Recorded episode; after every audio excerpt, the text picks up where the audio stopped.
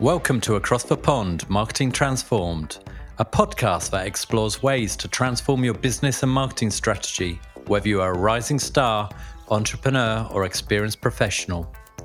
A show packed with stories to inspire success and build a growth mindset for you and your company. Featuring global brand CMOs, transformation experts, and business founders, your co hosts, Chris Lawson in London, UK, and Samuel Money across the pond in Philadelphia, USA. Welcome to episode 12 of Across the Pond Marketing Transformed. My name's Samuel Money, a Brit now living in Philadelphia in the USA, and I'm joined from the UK by an old friend and a marketing guru, Chris Lawson. Say hi, Chris. Hey, Sam. Hey, Chris, how are you, sir? I'm good. How are you? How's your week been? Been awesome. I'm energized and refreshed. This week's show could be a bit dry, but I know between the two of us, we're going to make this perhaps the greatest podcast episode ever. I love your ambition as always, Mr. Well, Glass Half Full. Well, exactly. So I'll get started on this week's show. We're going to talk about what does success look like. We'll get specific on how to know you're succeeding and meeting expectations. And we're going to give you a new perspective on the modern marketing metrics. We had a long debate if this show was too early or too late in the podcast series, but we felt it was really important for us, really strong point of view to have a stake in the ground and go on record for what we believe marketers should have in mind when it comes to metrics. Our perspective is that there are a few key principles that we should have to drive the thinking and influence people out there. Now, mm. there's a long list of KPIs, key performance indicators. So we're going to try and avoid acronyms. So please do bear with us because we're going to you know articulate things that perhaps you know, but we're going to make sure. So KPIs, key performance indicators, and we could run down run them down and there's a scarcity mindset i think helps us keep, keep us honest and, and simplify and have just the focus view so we're going to focus on a magnificent seven kpis that we're going to take with us on a marketing desert island okay, so, okay chris we're going to desert island we're taking seven kpis what rules should we be having in mind okay so so i think it has to be categories rather than the individual specifics otherwise okay. i think we'll be here all, all night if, if that's the case uh, or all day depending where you are, which time zone. Agreed on that one? Yeah, that works for me. And I think we're going to have to reject a couple as well scarcity, focus, okay. all of those good things. So, okay. So either one no or two no's, then I think it's left out. Okay. So let's get into it a starter. Oh, and, and Sam, one other thing. Ooh, okay. I don't think we want a 25 minute pitch on one KPI. Okay, you know? so, so I was just getting into it, oh, and now you're reeling me back in. So we'll be focused, we'll be sharp, and these are going to be things that are going to change your life, or change at least change your business performance and change your career. So, good man. The first one business performance targets that's going into or bringing uh, bringing with us onto the island. These are business growth expectations, growing sales by say 3% or growing EBIT earnings before interest and taxes by 2 or 5%, whatever that is. It could be to maintain or increase market share, be it dollar sales share or unit share. Market share, you could do that on a global, national, regional level. So if you're an Uber, for example, you're probably looking at data versus Lyft in terms of ride share. And if you're Oscar Mayer, which is a bacon brand in the US, you're probably looking at market share of the bacon category. And I'm bringing them up for a reason, not just to make you hungry, but I'm going to perhaps call out an example later on. Okay, yeah, agreed with that. You've got to focus on what keeps the lights on. Um, yeah, and that's where the business measures are the most important. I think it's interesting that different shapes of organization focus on revenues rather than profit. And of course, you have to balance the mix, but a number of startups and even scale ups will be focused on top line revenue growth, overall revenue figures, and that profit or EBIT doesn't get a mention. Now, now let's not get drawn into the the WeWork debate as an example mm-hmm. here, but I, I think you get my point. The challenge is that when you are telling the whole organization it's about top line revenue growth, mm-hmm. and that's your mantra for months or if not years, it's hard then to change that focus. One thing that I do think is important is that ARPU, average revenue per user, mm-hmm. focusing on those metrics, those overall business drivers, but customer driven ones are important as well. So I think that definitely needs to be part of a mix. You Yeah. agree with that, Sam? Yeah, that they, they, that makes it on. Uh, that, that that that makes perfect sense. I think for me, it's also certain companies I've worked for. Another way to think about it, or to build upon the impact of top line growth on pro, is on is its impact on profitability, and often use net sales. And net sales is sales minus sales deductions. Allowances and returns, and that's what I'm used to in, in corporate roles. So, yep, that one makes it nicely. Chris, over to you. One from you, please. Okay, so uh, so I'm gonna I'm to go for a heavy hitter first, for the good old classic CPA, cost per acquisition. In its many forms, this is the bedrock of most marketing strategies, if if not at least the marketing acquisition strategy. You find out your budget, you find out how many customers you have to acquire or need to acquire, and you work out that cost per acquisition or that allowable cost per acquisition. Of course, there's hundreds of variations that we won't get into cost per lead, cost per channel, cost per Mhm. inbound channel, um, ROI, that's return on investment. But simply put, this is what we need first, whether it's an old school direct marketing business or a SaaS, a software as a service business, an Okay. ori- SaaS orientated B2B startup is a metric all marketing teams will be familiar with and is pretty much up there at the top, I think. Yep, that's a good one. I agree that that makes it on. My only caveat, though, is to have some time, spend time interrogating the evidence supporting act- attribution towards the acquisition. There's a real challenge to ensure how you attribute the cost is actually legitimate and and valid and accurate. I've been in situations where originally 100% of the attribution is be, has been given to digital, where and then later on, say a TV campaign was cancelled, the online conversion rates dropped 30, 40, 50%, which was proof that it wasn't all attributed to the digital activities. And there, so there are real flaws and in the, some of the assumptions. So you've really got to do that well. We changed it Yeah, for the better in that I agree. situation. So yeah, so uh, definitely in caveat to those to that mindset. Yeah, I. I agree. I, I think we could probably do a whole uh, podcast on attribution itself, whether you're looking at last click attribution or a blended model. You know that those really sort of performance marketing heavy measures and and making sure you're absolutely clear what the contributing factors are to your overall campaign. I think is is incredibly important. So completely with you on that one. Um, okay. Yep. So then over to me. I'm going to take my turn, even though you haven't asked me yet, because I'm excited about this, Chris. the audience is they're like they. I can see, I can feel their energy. They just can't wait. What else have we got? Well, we got we've got behavior change objectives, Chris. That's what I'm bringing onto the island with me. The key idea here is that behavior changes are critical drivers of marketing success, and I can see so many people nodding their head, thumbs up, agreeing with the premise of getting people to do more of this instead of that. So, for example, you, you want people to visit your business an extra time a week, or to get a haircut one more time a month. These are the sources of basic sources of, of, of growth. The simplest way to do this is to force yourself into a calculation of how many people we're actually talking about. How many people multiplied by the spend or the increase in purchase amount or the increase in purchase rate. So it could be 10,000 customers spending $10 per year more, which is an extra 100,000. Or it could be 5,000 customers spending $20 a year more. But if your current customer base, Chris, is only 1,000, is it really realistic? You're going to get 9,000 more people. And so this really, this behavior change of more frequency or, or greater penetration or increased usage, that kind of back of a napkin calculation forces you back to the drawing board from the outset of any planning and any forecasting and any budgeting process. If you can't really calculate it in terms of numbers of people or how many, and you can't get a, a number that is realistic or feasible, then you're back to the drawing board. So behavior change is critical, and you should be able to work that out as simply as on the back of a napkin. Yep. On the back of a napkin, I think is is definitely the way to go there. Uh, I think unless you've got a clear understanding in your own head, um, using mental arithmetics, what this looks like, you're overcomplicating it. I'm a great believer that you try and simplify these things down and then do the more complicated calculations after that. I think the the other interesting thing around that when you're talking about frequency and recency is is thinking around those those metrics of, of the campaigns as well and, and how that comes into it. So you might have a another multiplication there as well. Mhm. As- um, so for me, I'm going to go for customer satisfaction Okay. next. Uh, There's some businesses that chase revenues and there's some businesses that serve customers. And I know which ones are ultimately successful. It's the ones that can do both. Now you've got a whole um, a whole load of choices here. Net Promoter Score is probably the most famous, mm-hmm. uh, or NPS as it's commonly known. A method to really focus on the advocates and promoters of your brand.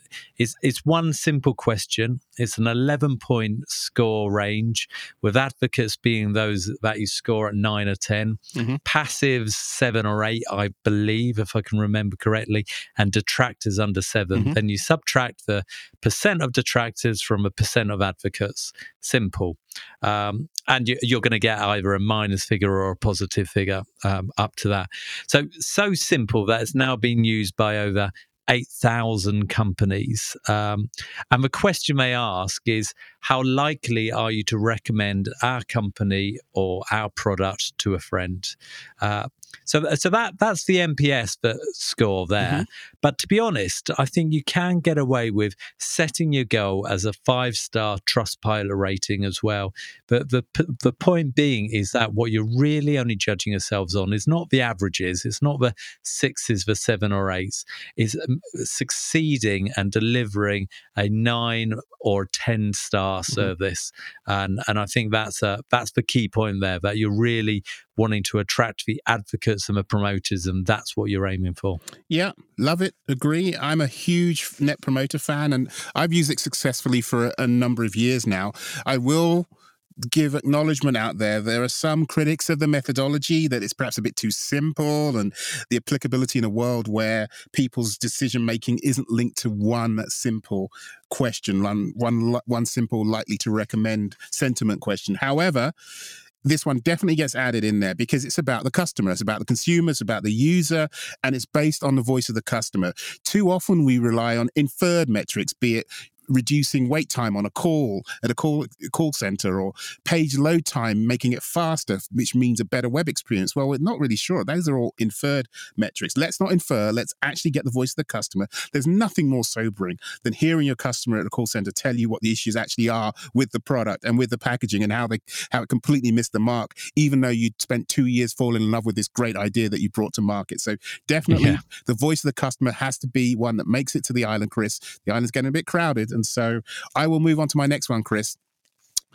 The next one I would add into this list of desert island uh, metrics are brand equity and brand health for me, it's how your brand stands versus other brands. It could be category or brand specific. It's what the brand stands for in hearts and minds of consumers and the positive impact this brand has on the world and the community. Now, I won't get into too much technicality of brand pyramids or brand positioning and brand personality stuff, but all of that stuff is absolutely measurable and linked to business results. There could be mm. points of parity, so things that you do as well as other companies, or points of difference, which are things that you want to own, you want to do better and you want to you want to be superior to your competition. And I mentioned uh, bacon earlier on. I know that that got people's mm-hmm. some people's attention. Uh, a great story I'll quickly share. It was a few years ago on how this brand called Oscar Mayer, which is a bacon brand in North America, really drove tremendous business impact. They had a real, real issue fighting against private label. They were losing because private label brands were cheaper. They were facing headwinds because consumers didn't really see them as being better quality and they were losing distribution on shelf. So perfect storm, losing space, selling less. Consumers didn't really like them. But they found this bunch of super passionate bacon lovers who were so intense. You know, the types of people who are constantly emailing or, or tweeting memes about bacon, the type of people who dress up as bacon if they were doing a fun run, the people who are watching bacon videos all the time, you know, just these very intense extra people. Anyway, the, the this audience was so passionate. The the brand came up with this wake up and smell the bacon campaign. Yes, it had a limited edition attachment that you'd plug into your phone and you'd set the alarm clock, and then you could wake up at 7 a.m. to the beautiful fragrance of bacon in the morning. Completely ridiculous. They had 100,000, I think they had like 300,000 people trying to get hold of these limited edition bacon alarm clocks. Really? Why? Well, it created the buzz, it created PR, and created this fervor, these, these passionates who had to get one of these. And guess what? All of that led to people caring a bit more about the brand and they actually boosted the tastes credentials the best tasting credentials by about 14 points that and they increased brand likability. And i say all that because what it did was drive household penetration two points created millions of dollars of extra revenue. And so getting people to think feel and act differently about the brand which is all measurable led to closing that sales performance gap and growing their business. And so for me Wake Up and Smell the Bacon is a great example of why measuring brand matters, and you can do that on your brand. To be honest, you completely lost me after hearing about that attachment on your phone. I mean, that is one of the most ridiculous things I've ever heard. But um, but hey, you remember it, and I think I probably will now. So it does its job. I suppose. yeah, suppose. they were going for twenty dollars, uh, 20 30 dollars. So after they were they were basically giveaways, and then people actually started to try and get them on eBay and paying hard cash to get hold of them. So they became sought after items. That's how passionate people are were about this idea. And as I say, all link back to the brand selling more. Brilliant. Well, look, after banging on about it last week, it has to be retention measures for me. If you're not focused on churn rate and your lifetime value of customers, then you're falling into that short termism that we discussed in the mm-hmm. rise of a retention hackers. It's easy to say, but probably the hardest to calculate. It requires good data. And companies with anonymous data really struggle with this and tend to give up uh, quite often a little bit too easily, in, in my opinion.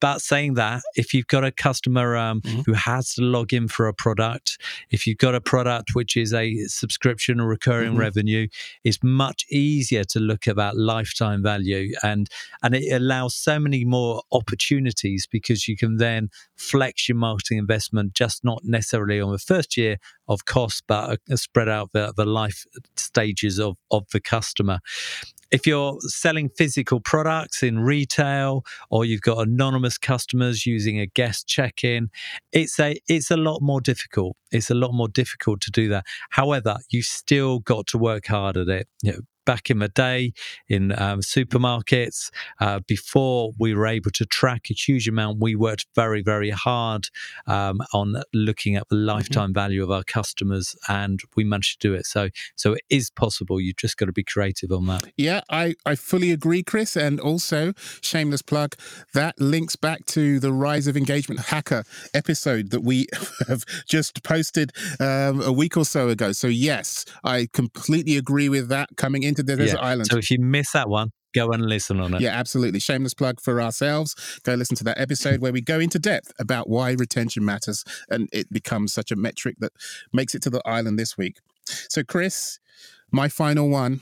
Now the island is getting very crowded, but we're going to save a space, blank, uh, the, the, towel and a deck chair and some some drinks and sunglasses on this wonderful island. To internal organizational measures of capability of mindsets of the business. So this could be linked to the culture, it could be linked to the purpose, to the mission, or to the values, but you need to be measuring that stuff. Too often, that stuff lives on a page and a piece of paper or in a binder on a website, or worse still, posters on a wall that you walk by, but nothing ever happens with them. I want to see it happen. And we know that what gets measured matters. Simply put, how are you tracking this? How do they show up in manager and leader reviews? Is promotion, is compensation, is recognition tied to it? You know, how much brand advocacy comes from employees? What's it worth in terms of media value or in productivity?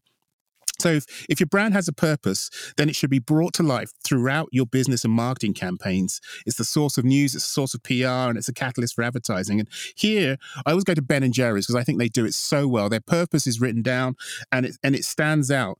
Um, you know, they they're founded on a mission dedicated to link prosperity for their product, economic, and social missions that all must thrive equally.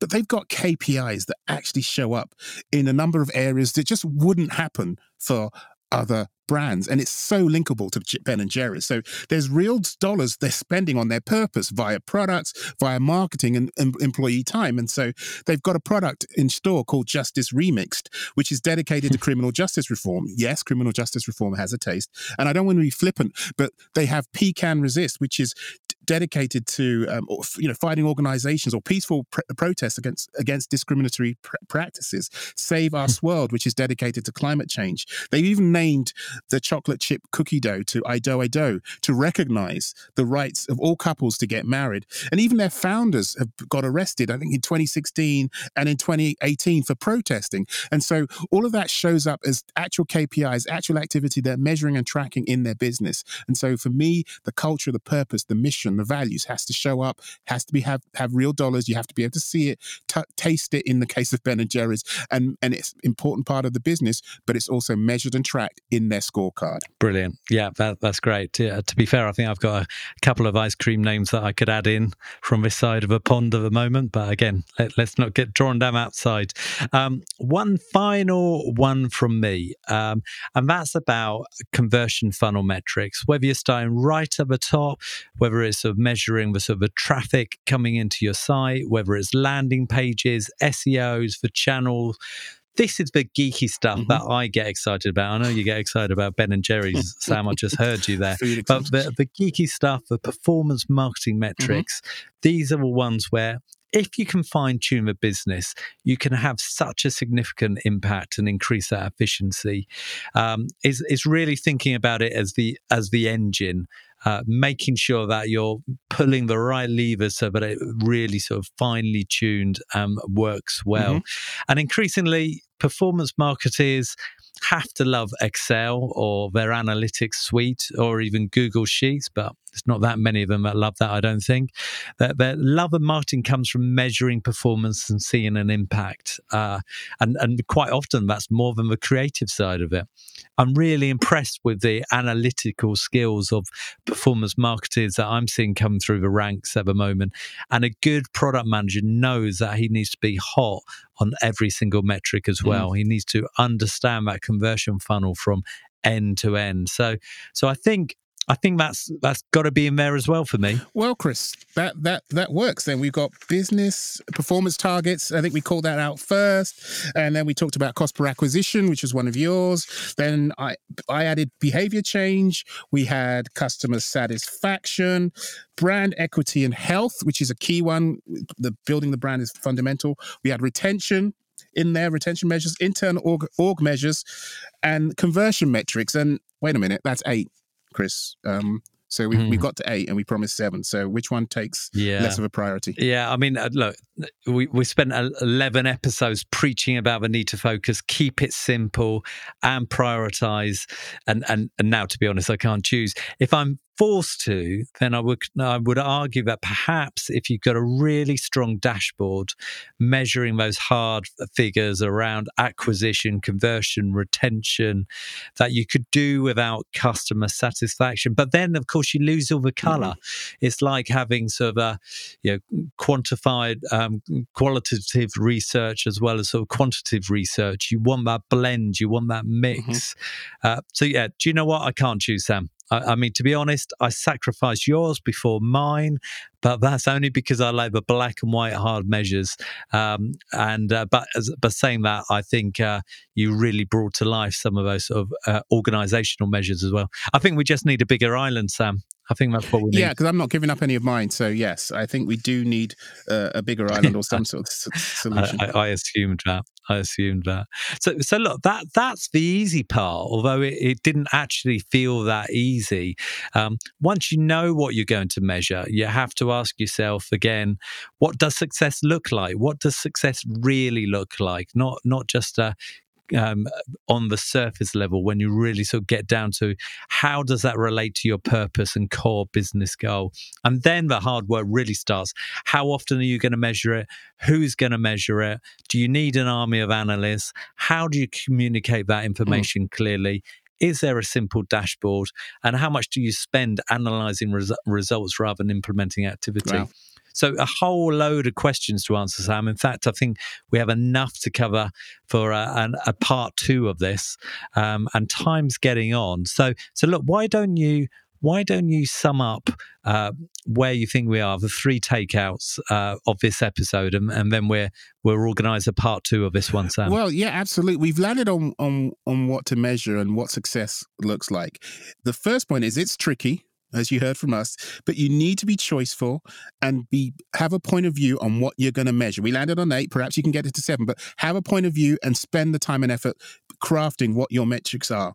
Secondly, you need definitive measures that be, can be calculated and some which are uh, perhaps more qualitative. So in nature, so you've got to have that blend and that balance. It can't all be stuff that is only lives in a spreadsheet uh, and and only lives in in numbers. There's got to be some some qual as well as quant. And the third one I think is defining what success looks like is only the start of the journey the the what you measure is important, but the how matters just as much, if not more. And we'll get into that in next week's show, Chris. Yeah, good, good, good. And look, I, I think there's there's one piece of um, homework because we did talk about demystifying acronyms. So so I think um, think about one acronym that actually you think works, one KPI, one measure that you think is it's appears complicated, but is actually really powerful. Let, us try and bring our, our killer KPI next week to the show. Um, and, and on next show, we'll look at how do you measure success? Uh, what are the pitfalls to avoid? What are the tools of a trade? And some innovative approaches to measuring success. So so yeah a, a lot more to cover but i th- think it's been a, a, great show. Thanks for bringing this to life sam. Absolutely chris. I think we've got to get back to work then, Chris. Another work, yep. another work, another work, another episode on metrics, and I, I can't wait because I think we've we've got people to a good place. But let's let's close close the deal on in the next episode. Good stuff, Sam. All right, I will see you next week. Yes, Chris. Have a great week, and till next time, have a great week across the pond. Well, that's it for this week's show. We hope you enjoyed it. Find more by visiting marketingtransform.com and click on the subscribe link. If you listen via Apple, Spotify, SoundCloud, or anything else, then click on follow, subscribe, or type Marketing Transformed into search. We're a new show, so please leave us a review, comment, or ask a question. We'd love to hear from you. Get in touch at marketingtransformshow at gmail.com.